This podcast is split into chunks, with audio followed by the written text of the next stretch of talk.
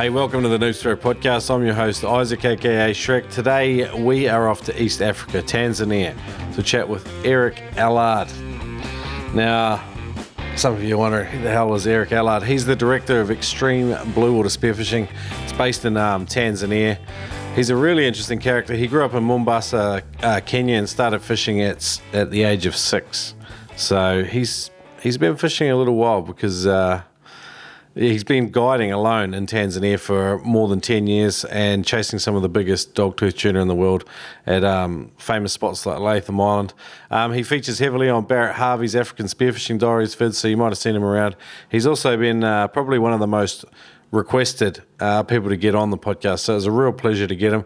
We did have some spotty internet connections, so I'm wondering what magic my uh, audio editor, Pat Dwyer, can um, do for us today. But let's see how it goes. Hey, before we hook into this episode, I just wanted to let you know now, noobspearo.com, it's more than just a spearfishing podcast. It's more than just the home. Um, on the website now, it's been newly redesigned. You can find all the show notes to every episode ever recorded. And inside a show notes page, like for example, there'll be pictures of the guests, there'll be sponsor deals, there'll be links to the videos and items we discuss on the podcast. So that's always good to check out. Also, on the website, there's uh, a new Ultimate Guide series.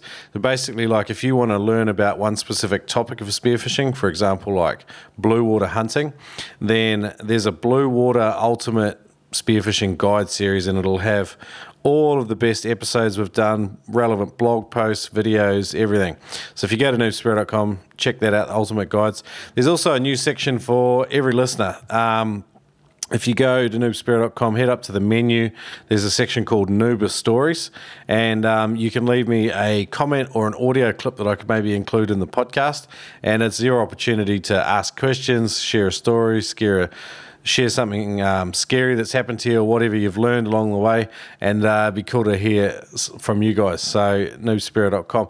Also, if you want some merch, you want to support the show, buy a shirt or a hat or a hoodie, a sticker, or even a set of custom de- designed um, penetrator fins, that's also available there, noobspearo.com. There's also a link to the community on Facebook and the Floater email newsletter, which is about a monthly email newsletter that comes out with the latest and what's happening around the Noob studio.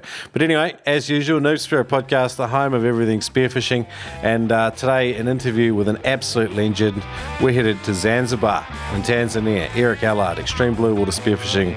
Let's go. Way back in 2001, Adreno, or as it was then known, Adrenaline, was a tiny shop in the back streets of Woolloongabba. And at the time, it was nearly impossible to find decent spearfishing equipment, especially at an affordable rate. Since then, hundreds, thousands of people have discovered the joys of spearfishing through Adreno's store. They've gone on and built four stores all across Australia. We've got Melbourne, Sydney, Brisbane, and Perth and their online shop at spearfishing.com offers a completely different experience than what we're used to finding online in the spearfishing world. If you want free information, you can check out their blog at spearfishing.com or their YouTube channel, shop at spearfishing.com.au. Use the code NOOBSPEARO. You can save $20 on every purchase over 200 And I know lots of noobers have made use of this code over the years. A big thanks to today's sponsor, Adreno. All right.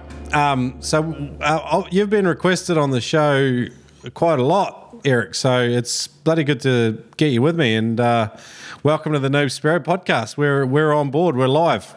Uh, hi there, Isaac. Thank you very much for the invitation. It's a pleasure to be here, and I'm sorry it took so long. Nah, no worries. You're a busy man running all these expeditions up and down the east coast of Africa there. Tell us a little bit about um, your business and, and what it is you get up to most days of the week. I'm, uh, I'm running a spearfishing charter that I set up in uh, Tanzania uh, approximately 10 years ago. Uh, so I live, at the moment, I live in the Zanzibar archipelago and uh, run our spearfishing charters out of Zanzibar pretty much throughout Tanzania. Um, yeah, that's it. Fantastic. So I was chatting with you a little bit before. Um, you feature heavily, heavily in uh, in Barrett Harvey's uh, African Spearfishing Diaries uh, YouTube videos, which he's launching every other week at the moment, or every week, and um, and a lot of the stuff's filmed with you and uh, and Nigel. Yeah, so Nigel's my uh, my business partner in the spearfishing charter, and we don't just do spearfishing. We also have a freediving school. We teach uh, spearfishing courses, and we do a, a, bit of other stuff, ocean related. Uh, so that's Nigel. Um, he's a childhood friend, and we formed the company together about ten years ago. And in 2011, uh, through Rob Allen, because we were buying Rob Allen equipment, while I was in South Africa at the fish uh, at the dive factory, uh, he said, "Well, why don't you meet this guy?" And uh, and there was Barrett with his big smile, and we got talking, and uh, I was just picking up a whole bunch of equipment and a boat, and I was just about to leave to drive back all the way to Tanzania with uh, with the boat and all this equipment, and Nigel and uh, and Barrett was there. We got chatting, and we said, "Well, why don't we meet in Tanzania?" And do some diving together? And he said, sure. And I'll do some filming. And that's how it all started. A few months later, he was with us. And um, you also know um, Chris Coates and uh, David Ochoa was over there now. I think he's with you some of the time. Is that right? You know, after the first uh, South Africans started coming spearfishing in Tanzania, and the word started spreading in South Africa, then Chris Coates immediately got interested and contacted me, and and we started a bit of a friendship. We don't do much together. Uh, we have worked together in the mm. past. Um, we remain in contact. We're mutually good friends. And David yeah. David Ochoa was a bit of a surprise, actually. We advertised for a spearfishing guiding job in Madagascar for our Madagascar operation a couple of years ago. And mm. David and David applied, and I was super, super um, amazed that he did. And we got went through the interview process with several other people. And of course, he came on top of it, and he spent uh, one and a half years guiding for us. Yeah, wow, wow. He's a super cool dude, and he's um, he's gotten around, uh, so it's pretty cool. And um, your part of the world's been quite well photog- uh, photographed in the in recent years. Um, some amazing fish come out of there. Can you give us a bit of a a sort of a, an overview of, of um, what people sort of can get get hold of in your part of the world? Yes, we um, you know we, we we started this charter just just as an idea or a suggestion from a friend from South Africa. Um, we never thought we would do it, but eventually we just Nigel and I just said let's give it a go, and here we are ten years later uh, running these charters, which have now become pretty well known, as you say. And a lot of that thanks to Barrett and David, because without two guys who film uh, with the quality that they do, you know, we wouldn't be here. So lots of thanks to those two guys. And we still take them around the world whenever we do trips uh, that we can take them with us. Um, so, you know, basically what we did is we, we created a charter that would target mainly pelagic fish. We didn't want to target resident species such as groupers and parrotfish and some other resident reef fish that are super important to the dive industry, scuba diving industry. So we're mainly targeting pelagic fish, and of course, we were lucky enough to have Latham Island near us with a huge, giant dogtooth aggregation, and everybody is so keen to hunt dogtooth, and we we landed some of the biggest in the world, and that drew a lot of attention to our area. And uh, basically, every year, year, since we've started, we've been landing these massive dogtooth, and yeah, I guess that's our our calling card for East Africa. Cool, cool.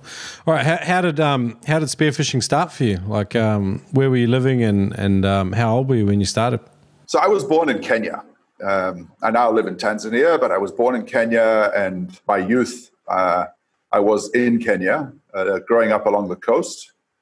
And as a young boy, probably nine, ten years old, I picked up my first spear gun. And now I'm coming on 53, so approximately 43 years ago, I started spearfishing. Can you remember any of the early um, lessons and things that you um, learned spearfishing? Uh, yeah. Um, well, I mean, you know, especially at a young age, everything is is experimental. You just don't know. And uh, yeah, that you need to have basically the right gun for the uh, the fish that you're hunting. You need to have the right equipment. Um, you need to protect yourself from the sun and uh, stingy things. That's a lesson I learned when I was very young. that sounds like a that sounds like a painful lesson. it was a painful lesson, absolutely, but it didn't stop me going back the next day and the next day. So, I mean, what what was it that appealed to you about spearfishing? Um, what what what set you alight? It's uh, it's the hunt. I don't know. It's an instinct that's fulfilled. It's uh, it's the time you spend out on the ocean. Uh, it's it's it's a combination of things, and at the end of the day, bringing home a catch, uh, which allows the whole experience to continue, even though you're out of the ocean. Mm, mm, So, have you got a passion for cooking um, seafood as well as catching it? Absolutely, absolutely, yeah. I mean, you know, the main reason for the spearfishing is at the end of the day, sharing your catch with your family or friends, or even if you're on your own with a bottle of wine. Absolutely. I do have a passion for cooking my catch. What about two bottles of wine? Yeah, on certain occasions, yes. I don't want it to affect my diet the next day. yeah, that's the problem, isn't it? it is. Especially as you start to get older. Like, um, I'm only 38, but I already feel it. So, what do you do? Um, who who did you go out with in those early dives? Nine or ten years old. I'm taking maybe you had an older brother, or did someone take you out and show you the ropes? No, actually, I was alone. That was uh, that was quite interesting. I look back at that and wonder what my parents were thinking, because I did not have a mentor at that time. I didn't have anyone that would accompany me. I would just walk onto the beach with my gear and then just wade out in the shallows as the tide uh, dropped and uh, and just uh, go into the small tidal pools and start looking for whatever I could find, whether it was octopus or small fish. And there was no one with me, so you know I basically started just with a hand spear, and then I met local fishermen who had these homemade guns, and then I learned to make one of those, and it just progressively, you know, continued from there. I didn't go out with anybody to start with. What about the freediving side of things? Did you did you have any troubles with that? I mean, nine or ten years old. Um, I, I, mean, I guess you you start pretty shallow and then you just slowly progress. But can you can can you remember having any troubles with freediving in particular? No, no, I never did. I think that's the difference of starting when you're really really young because you don't even think about it. You know, you just hold your breath and dive to the shallow depth that you can, and progressively you try to dive a bit deeper, but you never have this pressure of of, of trying to learn quickly to target a specific fish. Uh, so, you know, it, you never really think about it. It just comes naturally. Never had any issues with that. I've got you down for a 104 kilogram dogtooth tuna. Um, oh, yeah? Yeah, really? I've got some of you. Is that is that one of the fish you've taken?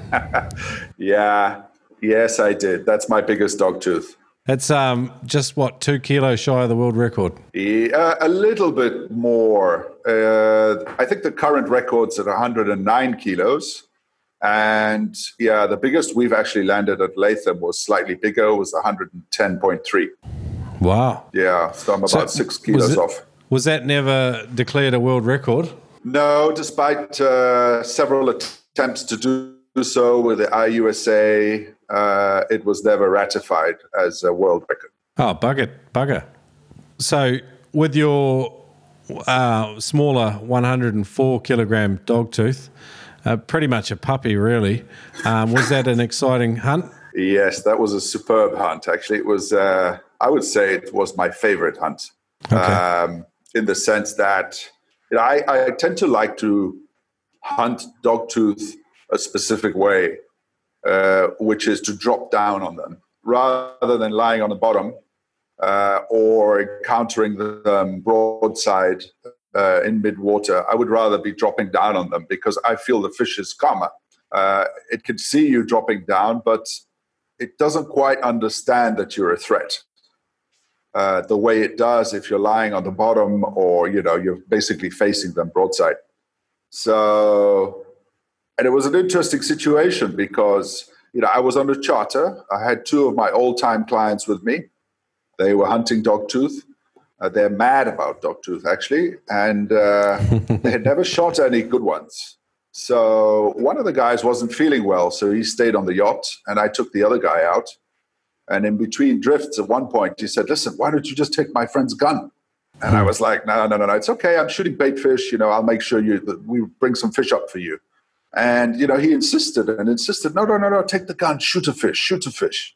So I picked up his friend's gun, and uh, a couple of drifts later, I found myself dropping down on a large school of dogtooth below me, and I singled out big fish, considerably bigger than the rest of the school. And I just uh, glided down gently, gently with my gun tucked in close to me so it couldn't really detect my gun. And the current was strong. I was slowly getting pushed away from the fish who was just swimming into the current, uh, not going anywhere, but just staying stationary.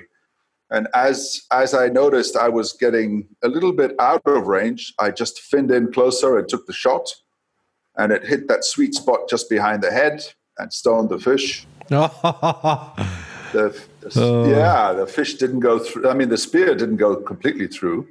And I noticed, and then the fish suddenly, as dogtooth do, you need some luck. I mean, it doesn't matter how good the shot is. With dogtooth, you need to have some luck. So it's an integral part of, of spearfishing. And this fish suddenly came alive again and it started swimming up, fortunately, up towards the surface. And I noticed the spear wasn't out, I mean, wasn't completely through on the other side. So I sort of put some tension on the line just to not let the spear shake too much. And the fish was swimming up, and I eventually managed to grab it in my hands and swim up to it with the surface. And then I realized, holy cow, this is a big fish. Shit. And wow, there you go. It was 104 kilos. I can't tell you the face of my uh, client who was in the water with me. he never told me to pick up again, again, a gun again. I was going to say that he probably regretted his generosity. yeah, but but the great thing was that at the end of the story is that the other client got so inspired he lost. You know, he suddenly felt much better he came out with us in the afternoon and he landed his personal best dog tooth over 72 kilos. So, you know, mm-hmm. that, that mm. one fish somehow inspired him and, and he landed his, which was at the time was a Middle East record for dog tooth. Yeah, wicked. Yeah, wicked. He would have been stoked. Um, with dogtooth, like I, I, talk about it every other episode. I swear to, I swear, like every they the, people seem to get the bug. I, have never shot one, right? So what I'm what I'm sort of hearing though is, is that maybe there's this there's this progression. Like you you don't go from not shooting a dog tooth to shooting a 104 kilo one. Um, there, there seems to need to be these steps in between. Um, what have you noticed with all of the clients you've taken out hunting them over the years? Yes, I mean, you know, practically every client that comes here is uh, is looking to shoot a dog tooth uh, especially the experienced guys. Uh, the not so experienced Mediterranean fishermen, spear fishermen, are keen to also land a wahoo and start a little bit uh, with a lower target than a dogtooth. But yeah, I mean, it, like you say, it's uh, it is a bit of a progression, and you don't immediately land a big fish. And people are super stoked with any dogtooth that they land because they're so challenging to to spear uh, and then actually to land is a whole other thing. So when you actually get one in your hands, you're like, wow, you know, it doesn't matter what the size is. I mean, this is my first dogtooth. This is a special fish. Mm-hmm. Cool. Um, David Dupav, uh, recently uh, become acquainted with him. He's another man you've had some exposure to. Yes, yes. I've been so unlucky to have David in my life for four years. no, David's four a great years, guy. Yeah. He worked as a guide for us, and he's been one of our best guides ever. I had a really, really good, fun relationship with him. We worked great. We did a lot of charters together, and uh, he also worked in Madagascar for us. He's a great, great uh, okay. uh, spearo, great guy, very good guide. Mm-hmm. So when you take guys out hunting dogtooth tuna, um, obviously you you guys have a recommended equipment setup, or or do you allow the clients to um, just pick and choose as they see fit, or is that a delicate negotiation? No, no, no, no. We we we we definitely we definitely lay it out there what they need to have. I mean, the last thing we want is guys shooting dogtooth with the right, wrong equipment, you know, hurting the fish, uh, not only hurting the fish, possibly killing them, but not landing them. but also affecting the hunt for everybody else who's better equipped. Because the moment you start losing fish, you're driving the dog tooth deeper and further away from everyone else. So, uh, re- you know, lessening the chances of getting any. So, yeah, we certainly have a list of equipment that they should be bringing with them. And anything they don't have, we supply. Our charter includes the equipment. So, you know, whatever they don't have, we, we help them make the right setup. Hmm. Okay, cool. So, okay, so you've got a, a, client that's coming out with you next week. Um, what's the process look like to prepare them for a hunt on their first dogtooth tuna? Well, you know, the first question would be, you know, what what, what kind of depths are they uh, comfortable hunting at? Uh, that's an important one because generally dogtooth are pretty deep, and uh, you know, our main dogtooth spot is Latham Island. This is where we see a very big aggregation of fish uh, from, let's say, September to March every year. Uh, so that's where we would be taking them. The spot we dive is, is a deep ledge, and the fish tend to come up off the ledge and sit mid water. But you know that still means being able to dive a minimum of 20 meters. So you may get lucky and bring the fish up higher, but uh, you know shallower, but that's not uh, not what you should be counting on. So that's the first question: is depth. You know, and then we'll ask, well, what kind of a gun are you using? What kind of a shaft are you using? And what's the rest of the setup? Make sure it's a breakaway, of course. No reel guns. We don't uh, we don't allow anyone to hunt the dogtooth with reel guns. Um, and then you know we'll provide float lines and plenty of floats and everything else that they might need to you know to to make their kit uh, ready for for a hunt. Okay, what's the success rate? So, you, like guys will shoot them, but how many of those fish make it to the boat? That's a very good question. You know, I think it depends on the location. I mean, we we've been running charters uh, in Tanzania, let's say out of Zanzibar to Latham Island.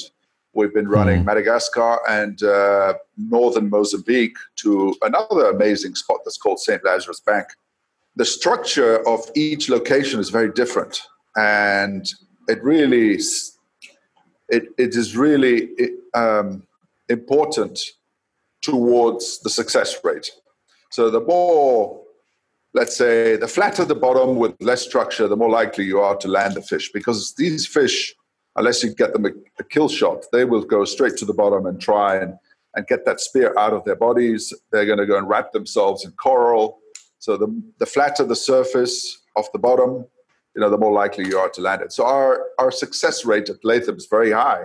Could be as high as 70 to 80% of the fish that we shoot are landed. While in places like St. Lazarus, where it's a lot more structure on the bottom, you know, it might be only two out of 10. Very interesting. We've gone straight into the deep stuff here with uh, with Dogtooth, but it's uh, it's bloody it's a bloody interesting chat to have. They they um, they fire up every single spear I've ever met, and I, would love to have an opportunity to take my first one. Um, I noticed also, Eric, that you've got a degree in marine science. Uh, yes, I did. Uh, I, I, did my university in the U.S. in Florida, um, and I earned a degree. I had a bachelor in uh, aquaculture technology, and I also have an associate degree in uh, oceanographic uh, technology. And um, and w- while you were in Florida, which university did you study at, and, and, and were you spearfishing while you lived there? Uh, I studied at uh, the Florida Institute of Technology, which was located in Melbourne, Florida. Uh, I think Cameron Kirkconnell lives nearby there now. And okay. yes, I did spearfish. I spearfished off uh, off that area as well as especially the Keys. The Florida Keys were great for spearfishing. Mm-hmm. Cool. So did you did you find um, what was the sort of the what's the difference between um, hunting in East Africa and hunting in Florida? Was it similar spearfishing? Yeah, I mean the species were different species. Uh, I, you know, I was still pretty young. I was uh, I, I, I went to Florida when I was eighteen, and I left when I was twenty two at the end uh, of my university. So, you know, I was still very much a reef spear fisherman, targeting reef fish such as snappers. I was hunting groupers at the time. And uh, yeah, those were different species, but the spearfishing in itself was very similar. The hunt itself, slight differences in behaviors, but yeah. Coming hmm. coming from many many years of experience hunting in East Africa because I started so young. When I went to Florida, I mean, it was pretty pretty smooth transition. Hmm. Uh, how old were you when you started seriously targeting um, blue water species? Uh, I was actually pretty old. I started late. You see, in East Africa, we well in Kenya at the time, there was no real outside exposure to spearfishing. I mean, you know, there was no internet at the time, so we would get the occasional magazine, which would come from the Mediterranean. So there were small fish generally or groupers. So we were reef spear fishermen pretty much until about the year 1999 when we had this this uh, El Nino phenomenon um, that that that brought this incredible happening here in East Africa. At a certain time of the year, the the sea was covered in these mantis shrimp, mantis prawns. Hmm. And so, okay. you know, you'd be on a boat and you could basically scoop these things up with a net and fill the boat with them. So, along with all of these uh, mantis prawns swimming on the surface, the pelagics were there. The, the yellowfin tuna were going crazy, and the wahoo and everything. And you know, I, I, I by chance, I was in a fishing competition, not spearfishing, just fishing. So I was away from the reef and I saw all these tuna just basically next to the boat. And I said, wait a minute, I got to come here with a spear gun. and, uh, and, uh, and, I sure did. And I landed my first yellowfin tuna uh, on a reel. And then that's, that's how it started. And then I met a few South African guys who were much more experienced in blue water spearfishing, and they showed me the ropes, uh, you know, with the flashers and float systems. And so I was about 32 years old when I progressed from the reef to blue water. Okay, cool. And so yellowfin was an early target species. What was some of the? So you got lucky enough to land one on a reel. That sounds. That sounds like a pretty uh, adventurous um, decision to pull the trigger with a reel gun. it was actually. It was. It was quite a fight. It, it, wasn't very big. It was only 36 kilos, but hey, it was still. Uh, it was still something. Big enough to drown you. Yeah, yeah, absolutely. And then you know, quickly, quickly after that, I put a an extra line on me with a with a small float, and and I landed many more in the following days. Mm-hmm. Okay, cool. And then, um, so after yellowfin, um, I mean, when you started shooting some of these bigger fish, um, what were some of the things that became apparent uh, about the differences between reef and blue water? Um, obviously, the clean water is a huge one that a lot of people seem to struggle with. Is shot placement does shot placement become more important? Um, yeah, shot placement is not necessarily very important. I mean, it is important to to be able to put a holding shot on the fish, uh, but you know, especially for species like yellowfin, um, the the actual spot you hit the fish uh, to get your spear through is not that important because these fish won't hit, they won't dive down to the reef and entangle themselves on the reef. So it's less mm. important in the blue water than it is on the reef. I mean, I think your shot placement has to be much better on the reef. Mm. Mm. Okay. Yeah. Cool. Cool. So, um, what about shooting them though? Did you have the same issue that a lot of guys have? Like, um, you know, you're in clean water, and so you shoot and find out you're actually ten meters away. Yes, yes, I had that. Especially, you know, my my most difficult species to hunt at the beginning when I moved to, uh, to blue water was the wahoo. Uh, I, I didn't have the right range on my gun, and my hunting technique was completely wrong. I was used to hunting on the reef. I was hunting, you know, snappers. Uh, the, the most pelagic fish I would hunt on the reef, and one of my favorites was the Spanish mackerel But you know, a Spanish mackerel you can just chase. Uh, if it's not uh, swimming towards you, you can just follow it and chase it and chase it, and eventually you can most likely get a shot in it. But try that with a wahoo, you know, move all those techniques to the blue water, and you encounter your first wahoo, and you try that, and man, you end up taking a shot, and it's way too far, you know. Just like you said, I mean, the blue water has a has something to do with it, and then just the whole technique was completely off. What is it? Have you obviously you've taken a lot of people out to do blue water hunting? Um, is there anything that you teach them in order to help them get closer and and to to gain some perspective on exactly how close to the fish they are? Yes, yes, absolutely. I mean, we do. You know, the the, the first few dives, we just try to understand you know how the diver is diving. I mean, just try to see the ability, uh, what kind of shots is taking, and then you know basically try to advise them um, to try to hone their skills, improve their skills, and uh, you know especially with dogtooth. Um, again, we come back to that because it is. I think it's the biggest prize in spearfishing for many reasons, um, and and it is the main target that people want to go for. So, you know, we, we try to tell them, listen, you, you've got to be able to look at that fish in the eye. You got to see the eye really well before you take that shot. Don't take any bad shots. Get in. When you think you're close, get closer. Then take your shot. And um, shot placement, as you identified before on dogtooth, is a bit more important than on a yellowfin. Um, what do you advise your clients with regards to shooting them? Okay, the, the, I think the, the, the main advice I give them is uh, try to not shoot the fish when it's broadside. I mean, let's say you level off and the fish is right in front of you. Ideally, let the fish turn slightly and start swimming away from you before you place the shot. Just to give it a bit of a diagonal uh, shot. You want the spear to go through slightly diagonally to grab more meat, uh, as much meat as possible and uh, they, they just have a tendency of being able to tear themselves to pieces, open up holes in their bodies big enough for a slip tip to go through, or you know, if you're using a flopper for the flopper to go through. So the more diagonally the spear goes through, the more likely it is that it's going to hold. And ideally, if you can get that spear to come out of the gill plate, then you have a very, very good holding shot. Hmm. Yeah, so be patient and let the fish turn slightly. Don't shoot it right away. Wait, let it slightly turn, and then go for it. But that's a difficult one for the newbie to to remember when he's got that big fish in front of him.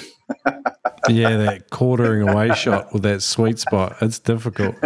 Um, do, do you like the the slip tips? The you know like the Mori and the the stainless line. Do you do is that is that a setup you recommend? Uh, yes. Again, you know, it depends on the terrain that you're hunting on. I think. I mean, I, my preference is always for a flopper, and the biggest dogtooth we've landed, and that is, I'm saying, 110 kilos, 109 kilos, and 104 kilos. Those were all landed with floppers.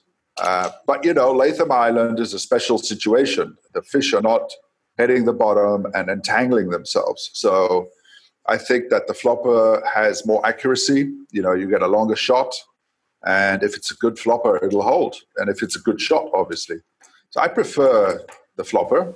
Okay, cool. But uh, in, in certain terrain, definitely the slip tip is what you need. If it's more rocky and and there's more chance of the fish entangling itself. And I'm being a bit cheeky here, but what's the minimum diameter shaft that you think you can um, seriously consider taking a dog tooth with? Uh, well, I mean, I would not recommend any of my clients to have a shaft less than a seven and a half. So that means, let's say they're using a Rob Allen 140. That's that's a good enough gun to shoot a very big dog tooth. So seven and a half would be the minimum, and ideally bigger than that. Mm, okay, cool, cool. Guys, check out killshotspearguns.com. They're based in the Florida Keys. Ed Martin's given listeners $30 off Killshot Spearguns and 10% off freediving classes through to April the 1st. Check it out. Use the code NOOB to save. If you are on the phone or you head into the shop to visit Ed, just say crikey, mate, or something like that, and uh, he'll give you some. He'll give you a, a deep discount. Check him out, killshotspearguns.com. Penetrator fins. Australian made, guaranteed, tough as nails with a baby's bum finish. They've got a smoother flex curve than any other fin on the market. This is due to a proprietary capillary closed molding manufacturing system, and basically, this process eliminates the need for secondary processing of materials and it produces an outstanding finish on both sides of the blade. And this process also eliminates waste, means less environmental impact. It's just one of the benefits to using Penetrator fins. I had a great deal today.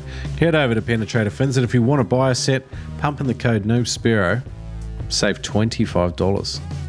Check them out, noobspearo.com forward slash penetrator. What about tough situations out in the ocean? You've been in the water for 40 years. Um, surely you've had some scary, some scary situations out in the ocean, whether spearfishing or on the boat. Yes. Uh, well, yeah, I think that the scariest situation is uh, when you're underwater and and you suddenly look up and you can't find your boat in a current.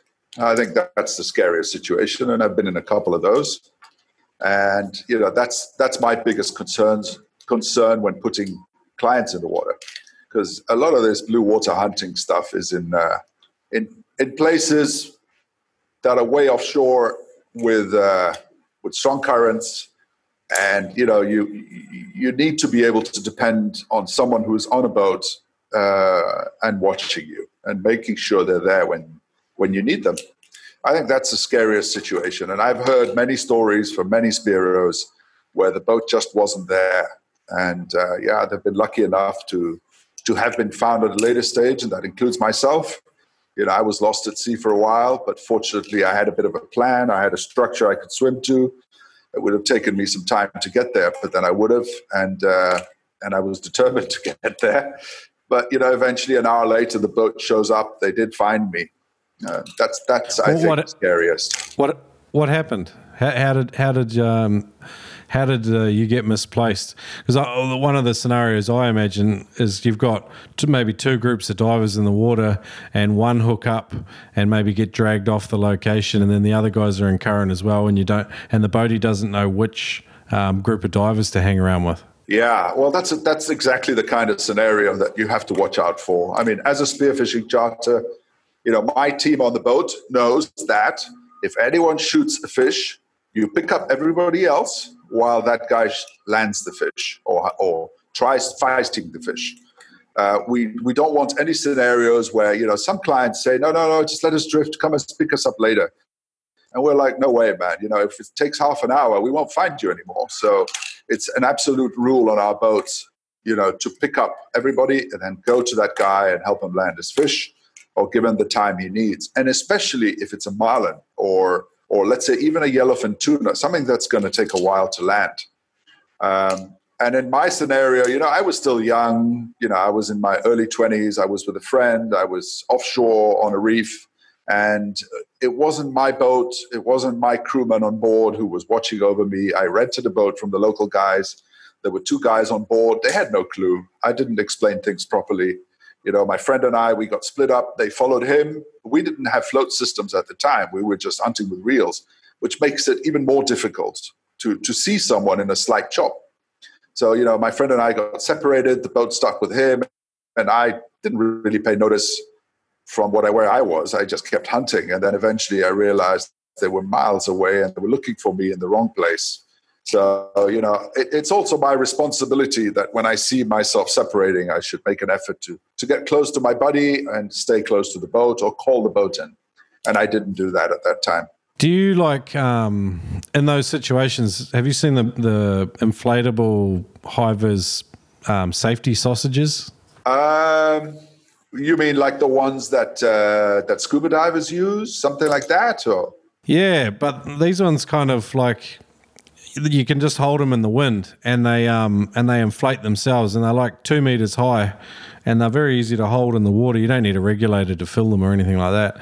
And um, they roll up into sort of you know like a you know like a, a very like a, the, half the size of a pen and then you can just slip it up the you know one of the sleeves of your wetsuits. And that that's that can be kind of a you know just a safety measure i guess. Like a lot of guys use a bit of mirror or a whistle or something like that but um, is that something that um, you've sort of come across? I actually have not. It sounds really interesting. I mean, I would certainly recommend that that kind of equipment. You know, I mean, we used to use in the beginning. We used to have a, a little set of pencil flares on on our float system on the last float. But you know, one there's the problem of the expiry date that we can't get the pencil flares here. You can't fly them, so it was difficult to get get them and you never know you might just shoot a fish that's going to make all your float system disappear and then you don't have them either. So so it's not a solution that i mean uh, some people have used them and i know kayakers use those uh, also in south africa i mean they work. But for a spear fisherman what you just suggested sounds like a really good idea. I'll have to look into that. Absolutely. Particularly with the guys i mean you you guys are doing blue water stuff a lot of the time now but reel gun divers seem to need something because I've had a, a couple of different mates get lost and separated from the boat. And when you're in current and you're out in the open ocean, it just seems like it's a recipe for disaster. Like, you know, like sometimes you get absolutely a recipe for disaster. So, I mean, that sounds like a very, very essential piece of equipment. If it's really that light, there's no reason not to have one, and it could certainly save your life. Hmm, cool. Um, yeah, no, awesome. Yeah, that's a that's a huge tough situation. A lot of people you know, when you talk about scary stuff, they go straight to sharks or blackouts. But I think getting separated from the boat's a huge one. Yeah, absolutely. I mean, you know, sea conditions, if you have a good boat, I've been in super rough seas. I mean, you can handle that. You can handle that. You can stay calm, which you need to be even if you're in the water and lost. But uh, yeah, I think the biggest concern is getting lost when you're on the water, lost at sea. Hmm. Cool, cool. Um, let's let's walk into Veterans Vault, which is sort of you know the area of the show where we go deep into our guest's area of expertise. Um, I've chatted uh, briefly with you about talking about East Africa as a dive location and sort of, I guess, all of the diveable territory and um, and the the logistics of diving a place like that might be quite tricky for the uninitiated. I'd imagine.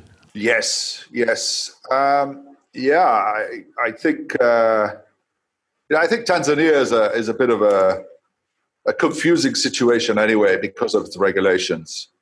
Uh, you know, obviously there, there, there's one side of Tanzania. Tanzania is a is a union between two countries, and that is the Zanzibar archipelago, which was a, a country in itself, and then the mainland of Tanzania that used to be called Tan- Tanganyika. So they formed this union after independence, and but it's not. So basically, it's one country now. It's Tanzania, but but there are certain aspects that remain separate. Or like Zanzibar, for example, has its own fisheries laws, its own fisheries minister, and uh, mainland Tanzania has the same. But yet they use the same part of the ocean. And Zanzibar allowed spearfishing, but mainland Tanzania doesn't. So you really have to be careful where you go, whether it's legal to or not legal to. I mean, you need to be get yourself informed before you do any spearfishing in a place like this, where it's super confusing to know whether it's legal or not legal. So the Zanzibar archipelago is it all um, boat diving?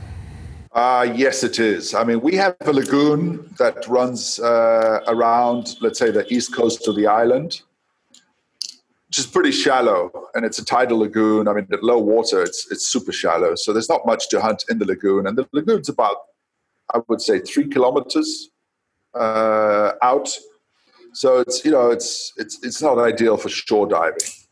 Uh, and other than that, you know, a lot of the inner reefs are heavily fished by local fishermen, uh, artisan fishermen using nets and using hand lines and different methods of, uh, of fishing. So Ideally, for for some nice trophy fish, uh, you need to go deeper and a little bit more offshore. So definitely, it's a boat diving destination.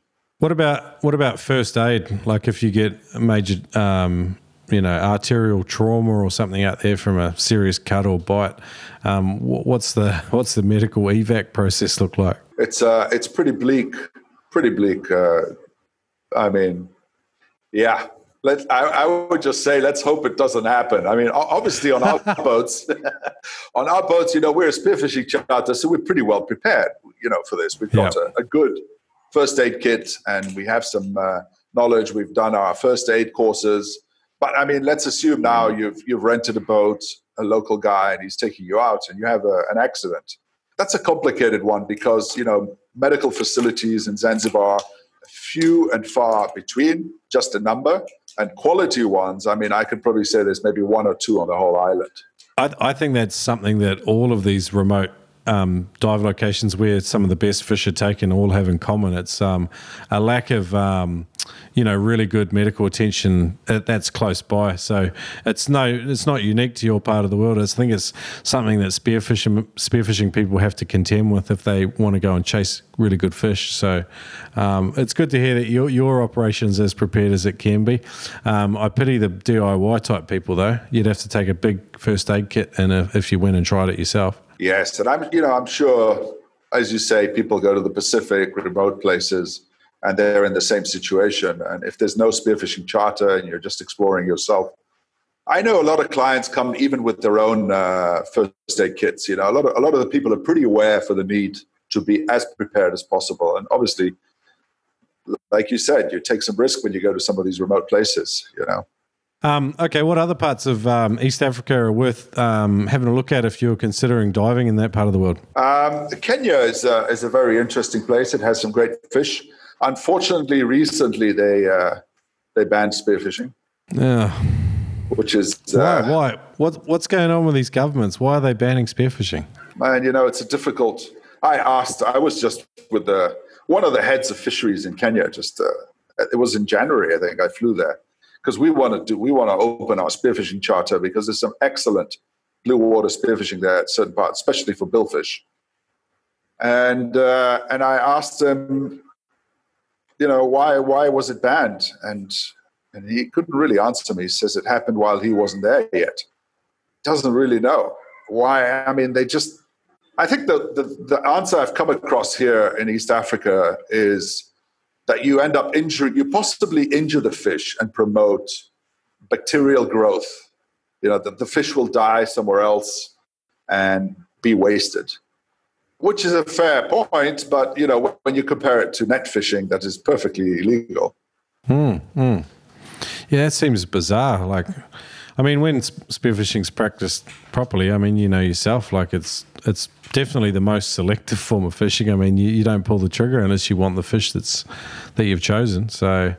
Uh, I find it quite bizarre, but it, it, it's happened in a few countries, even developed countries. Like I think Germany, it's illegal to spearfish there, so it's not it's not unique to to that part of the world. But it's crazy. It is, yeah. No, it absolutely is. Very strange. What about further south? Have you dived Mozambique and um, just just above there, further north? Yes. Uh, look, we, we you know we run a charter in the northern part of the Mozambique, which has there's another archipelago there. It's called the Quirimbas, and it's about okay. 30 islands. It's another spectacular archipelago. It's actually very very remote. Uh, and right now, as it is, you really can only dive it uh, off a yacht. Uh, which you know, so so it's very remote, amazing fish, amazing drop offs, um, big fish. You know, the same species we get uh, in Zanzibar.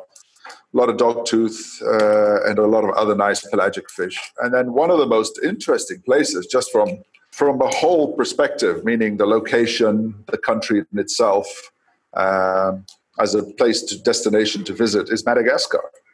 And you know, I, I think only a tiny bit of Madagascar is known for spearfishing, while it's uh, it's the third largest island in the world, and it's actually everywhere you go offers some amazing spearfishing.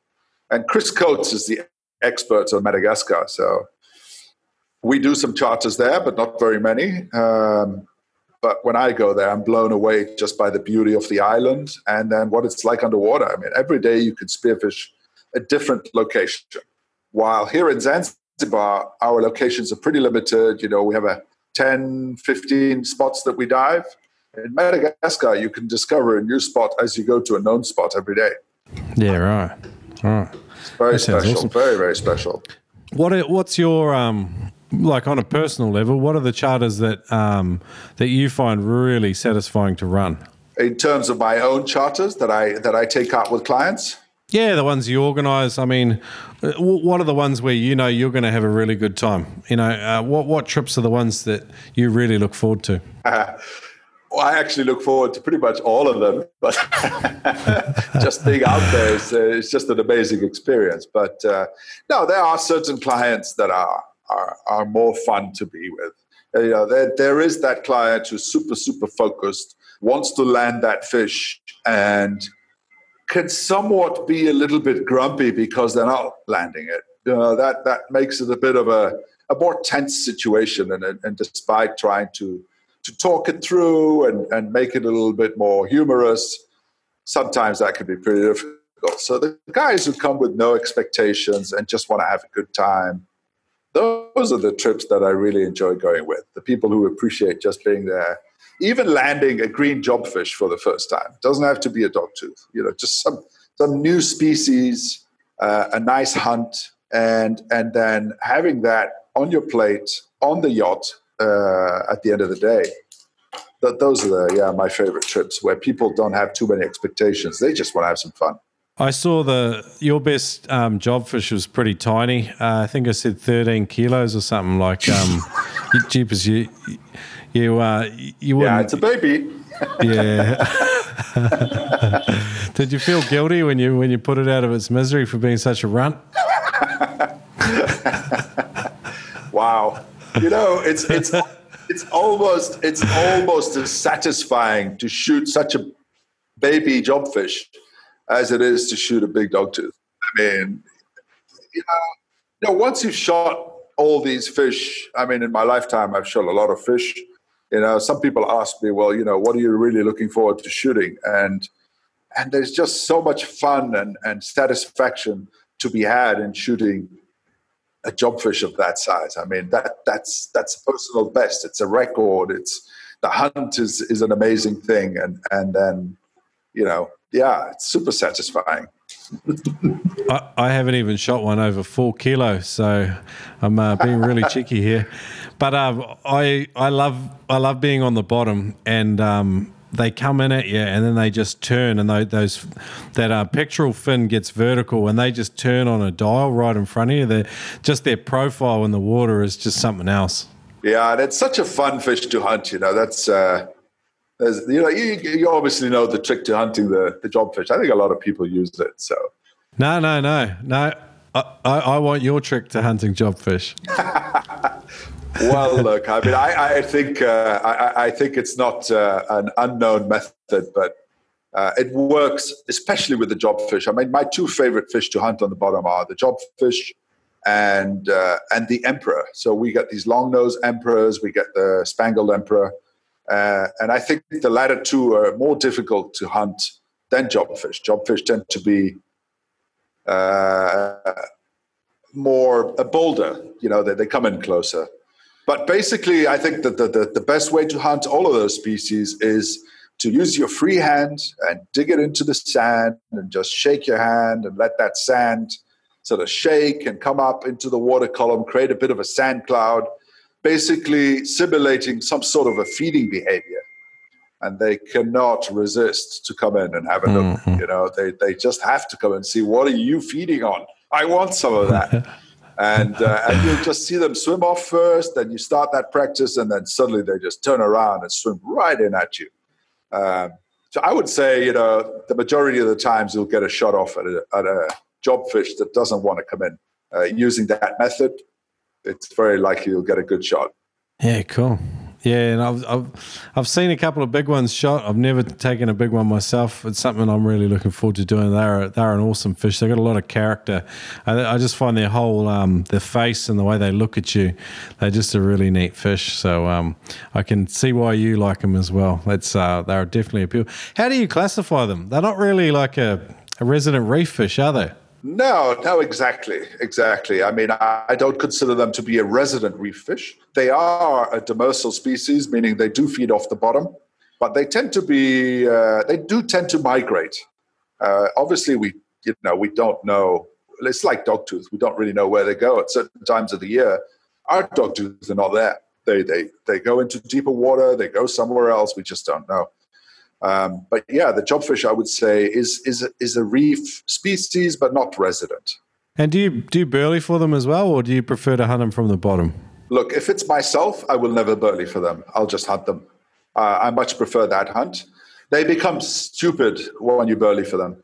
And yeah. I, I do do that for some clients uh, who have particular difficult time, maybe you know lying on the bottom. You need to have a bit of a breath hold to hunt a jobfish. You need to be able to get the bottom, let that fish get away from you, come back in, go away again. You know, you need to have a good breath hold uh, to hunt a jobfish. So burley is good for some clients.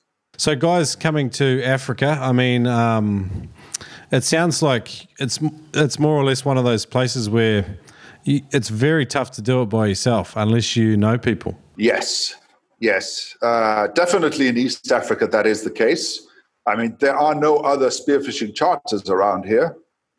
There, there is no spearfishing community the way that we spearfish. You know, you have local uh, East African native spearfishermen with homemade guns mainly and very basic gear, and they hunt the shallows for anything, anything that they can put on their plate uh, at home at the end of the day. Uh, you know, they'll hunt octopus, they'll try and get lobster, they'll get surgeon fish, whatever they can hunt. So there's no spearfishing community here that you can learn from. Um, so it's very difficult to come here on your own and find someone who's going to take you to the spots and uh, and and you know basically keep a good eye on you when you're in the water. Uh, so you might have that scenario where the guys are, are in a precarious situation. So yeah, I mean, definitely here, I, I do recommend using a charter I mean, obviously we're the only one at the moment, so I'm recommending use us, which is not really what I want to say, but but it's there's no there's no shore diving, you know. It's not like you can just no, run no. out and dive off. So it's a difficult, yes, it's a difficult place to to come and dive. Um, how can people how can people find you and uh, and and maybe look at some of the options they have for booking trips there? Uh, yeah, I mean mainly our website. Uh, that's the best way to find us. And we're pretty responsive on email when we get an inquiry. That's so your, your um, website, um, extremebluewaterspearfishing.com? Correct. Yes. Yes. Cool. And, um, and, and, uh, you, are you you guiding yourself at the moment? I do guide. I do guide a lot of, especially the trips to Latham Island. I'll guide myself. Um, we at the moment, we, you know, we get quite a turnaround of guides. I mean, David Dupav stayed with us for three years in Zanzibar. So we did get to a stage where he would go on his own and do some of the charters. Um, now we have a new guide. His name is Luke Mollison. He's a fantastic guide. He's actually a really good friend of, of David's. Okay. And, uh, and and he's also at a stage now where he can actually take groups out without me. I don't know. Somehow, you know, that's that's my that's my spot. So I try to go out as much as possible to Latham Island uh, with any charter that goes that way.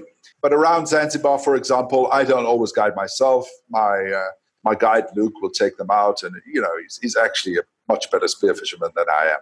He's twenty years younger. Yeah, cool. But you're you're a you're you're a decent diver in your own right, uh, Eric, and it's it's it's awesome to get your story on. Um, have has have your diving abilities declined as you've got older? I'm not being cheeky. I'm asking seriously. yeah, that's an interesting question. Have they declined? I would say no. I mean, I'm still reaching the depths, you know, and I I, I think uh, you know spearfishing is a great sport because you don't necessarily get old uh, until I think you know I've probably got another good ten years before I would get old in this sport. Uh, you know, I'm 53 now, and I'm still diving. If I want to, I'll still dive to 40 meters. Yeah, Um, but you know, I just won't do it as often as some of the young guys. I mean, I'll only go to 40 meters when I'm hunting dogtooth. I'm not going to go to 40 meters to hunt a jobfish. so you know, yeah. My, my physical ability is not what it used to be, but in terms of depths and, and, and bottom times, I mean, they're good. I just don't do it as often. Yeah. I, um, I went diving with a mate of mine in New Zealand um, three years ago, and he's um, mid to late 50s, and, you know, he, he outworked me all day long. So um, it, wasn't a facetious comment, but uh, yeah, no, it's, it's, it's good to hear because I want to I want to dive well into my 60s as well. Yeah, it's it, it's a great sport because you can dive well into your fifties. This episode of the Noob Spearo podcast is brought to you by the world's greatest spearfishing magazine, Spearing Magazine. There are news and reviews for the latest spearfishing equipment and gadgets inside. There's practical how to and DIY type articles. There's spearing adventures from crazy noobers like you from all over the world. And uh, it's a magazine that you can pick up or you can look at. And if you've got the digital subscription, you can flick through and let it inspire your next spearfishing adventure, even if you're having a dry run. Keep the stoke alive. Check it out at spearingmagazine.com. If you're away from the good old USA, though, check out the international subscription. That's at spearingmagazine.com. Hey guys, today's podcast is brought to you by freedivingsafety.com. It's powered by Ted Harty from Immersion Freediving. He won an award and he decided to create something that could help the whole world, every single person wanting to get into freedive spearfishing. There's a whole bunch of foundational principles and knowledge that you can learn at freedivingsafety.com. It'll help you to catch more fish and have more fun, believe it or not. It's not just a safety course, there's practical information in there for helping you to not only manage the risk, but to have more fun and look after your mates and yourself. Check it out, freedivingsafety.com. What about your personal dive bag? Um, give me your. Can you give me a run through of your equipment? My dive bag, you know, I've, I've got pretty much everything I need for blue water. So I've got my my uh, long fins, uh, carbons. Uh, I've got uh, a nice diving mask, obviously snorkel, uh, for the water temperatures that we have here, we won't go more than a three mil. So I usually use about a 2.5. okay. Um, camo suit. Uh, Any brand preference? Um, look, on my fins at the moment, and I've been using for many years, are the Majestic Carbons. These are built, okay. uh, custom built by a guy in Greece. Uh, excellent, excellent fins, and you know he's he's uh, he's quite uh, finicky on detail, and they're excellent fins. There are many out there, and this is a, a very good uh, quality fin. Uh, for a mask, I'm using uh, a Technisub, uh, low volume Technisub mask, and then I think it's just a cra- it's a it's a mix of brands really. Mm, mm. for a wetsuit, at the moment, I'm using Polosub, which I find are really really good. You know, we use them a lot uh, in our charters, so you know we're often in them, and uh, we like to have a suit that's well built that will last a long time. And at the moment, the Polo, Polosub is an excellent wetsuit. Fantastic. Uh, it's a 2.5 with a with a blue camo. Yeah, nice. And then I'll have, uh, you know, I think my most important piece of equipment is my flasher. I mean, that's essential for blue water spearfishing. And without that, you know, you're pretty much lost in the blue no fish. So what is your what is your flasher design? Um, so I have uh, a very simple design, which I think was invented, or that I hear uh, uh, that I hear was came from Madagascar. There's a, a, guy by the name of Craig Scott. Unfortunately, he's no longer with us, um, but he started a spearfishing charter in Madagascar well before Chris Coates went, and well before I did. And uh, and it's basically just a little squid with a nice uh, shiny tail uh, on, a, on, a, on a piece of line. Uh, and before that, you know, I had a lot of hangy, hangy, flashy stuff on my flasher. But uh, since I learned about this flasher, it's basically just a single squid in a horizontal position with with a nice shiny tail. And you know, as you as you pull it up and down, it does it has this very nice up and down motion as if it's swimming up and down. And I find that it's irresistible with dogtooth, wahoo, uh, billfish, and really it's unnecessary to have all the other flashy stuff that go above uh, above it. So it's a very simple flash and it works really well. Okay, yeah. So in terms of guns, okay, yeah, I have. Uh, you know, I'm, I'm particularly fond of roller guns uh, since I discovered them in 2011. Okay. I had a I had a group of Italian spearos who came to visit, and they had these little short roller guns, and they were shooting wahoo that we had to shoot with a 140. So wow, that sparked my interest, and and uh, these guns were made by whom you probably know now, Itio Alemanni. Yeah and uh, and so I contacted him. And at the time when I contacted him, his longest gun was a 105 centimeter gun, basically for shooting uh, fish in the med, some of the bigger fish that they get. Hmm. So I asked him to make a 130 for me to hunt doggies, and uh, so he he made the first 130 Alemanni. And uh, I gave him the name. I said, "Look, why don't you call it a Blue Water Express?" And so he stuck, uh, he went with that name, and until today, it's called the Blue Water Express. Uh, and uh, we still have, I still have in my in my arsenal here, I still have the very first one that he made, and it was an exceptional gun at the time. And uh, yeah, so I generally hunt with the roller guns, wooden roller guns, teak made by Itio Alemanni, which I find are fantastic guns for hunting big dog tooth especially the Vela model, which has a 10 mil spear. 10 mil, that'll put a bit of, that would hurt a fish. Well, that's what you want to do with a dog tooth. I mean, you need everything you got. You need it. You need the weight of the spear, you need the impact, and then you need everything else to work because otherwise you're losing that fish. Um, so, so people can come and find you at uh, extremebluewaterspearfishing.com. Um, I wanted to. Um, are you on social media at all? Yes, yes, we do have an Instagram page and we have a Facebook page under the same name. Okay. Extreme Blue Water Spearfishing. Uh, well, Extreme Blue Water Spearfishing. Well, I'll link um, everything up today that we've talked about and maybe a couple of videos from your part of the world. They'll be at noobspearo.com forward slash Eric. And, uh, and then people can get hold of you through there. But that that, that was fantastic um, chatting with you today. Unfortunately, the internet's not perfect, but um, still still good to chat with you regardless. I appreciate that, Isaac, and it was a pleasure talking to you. Thank you so much for inviting me.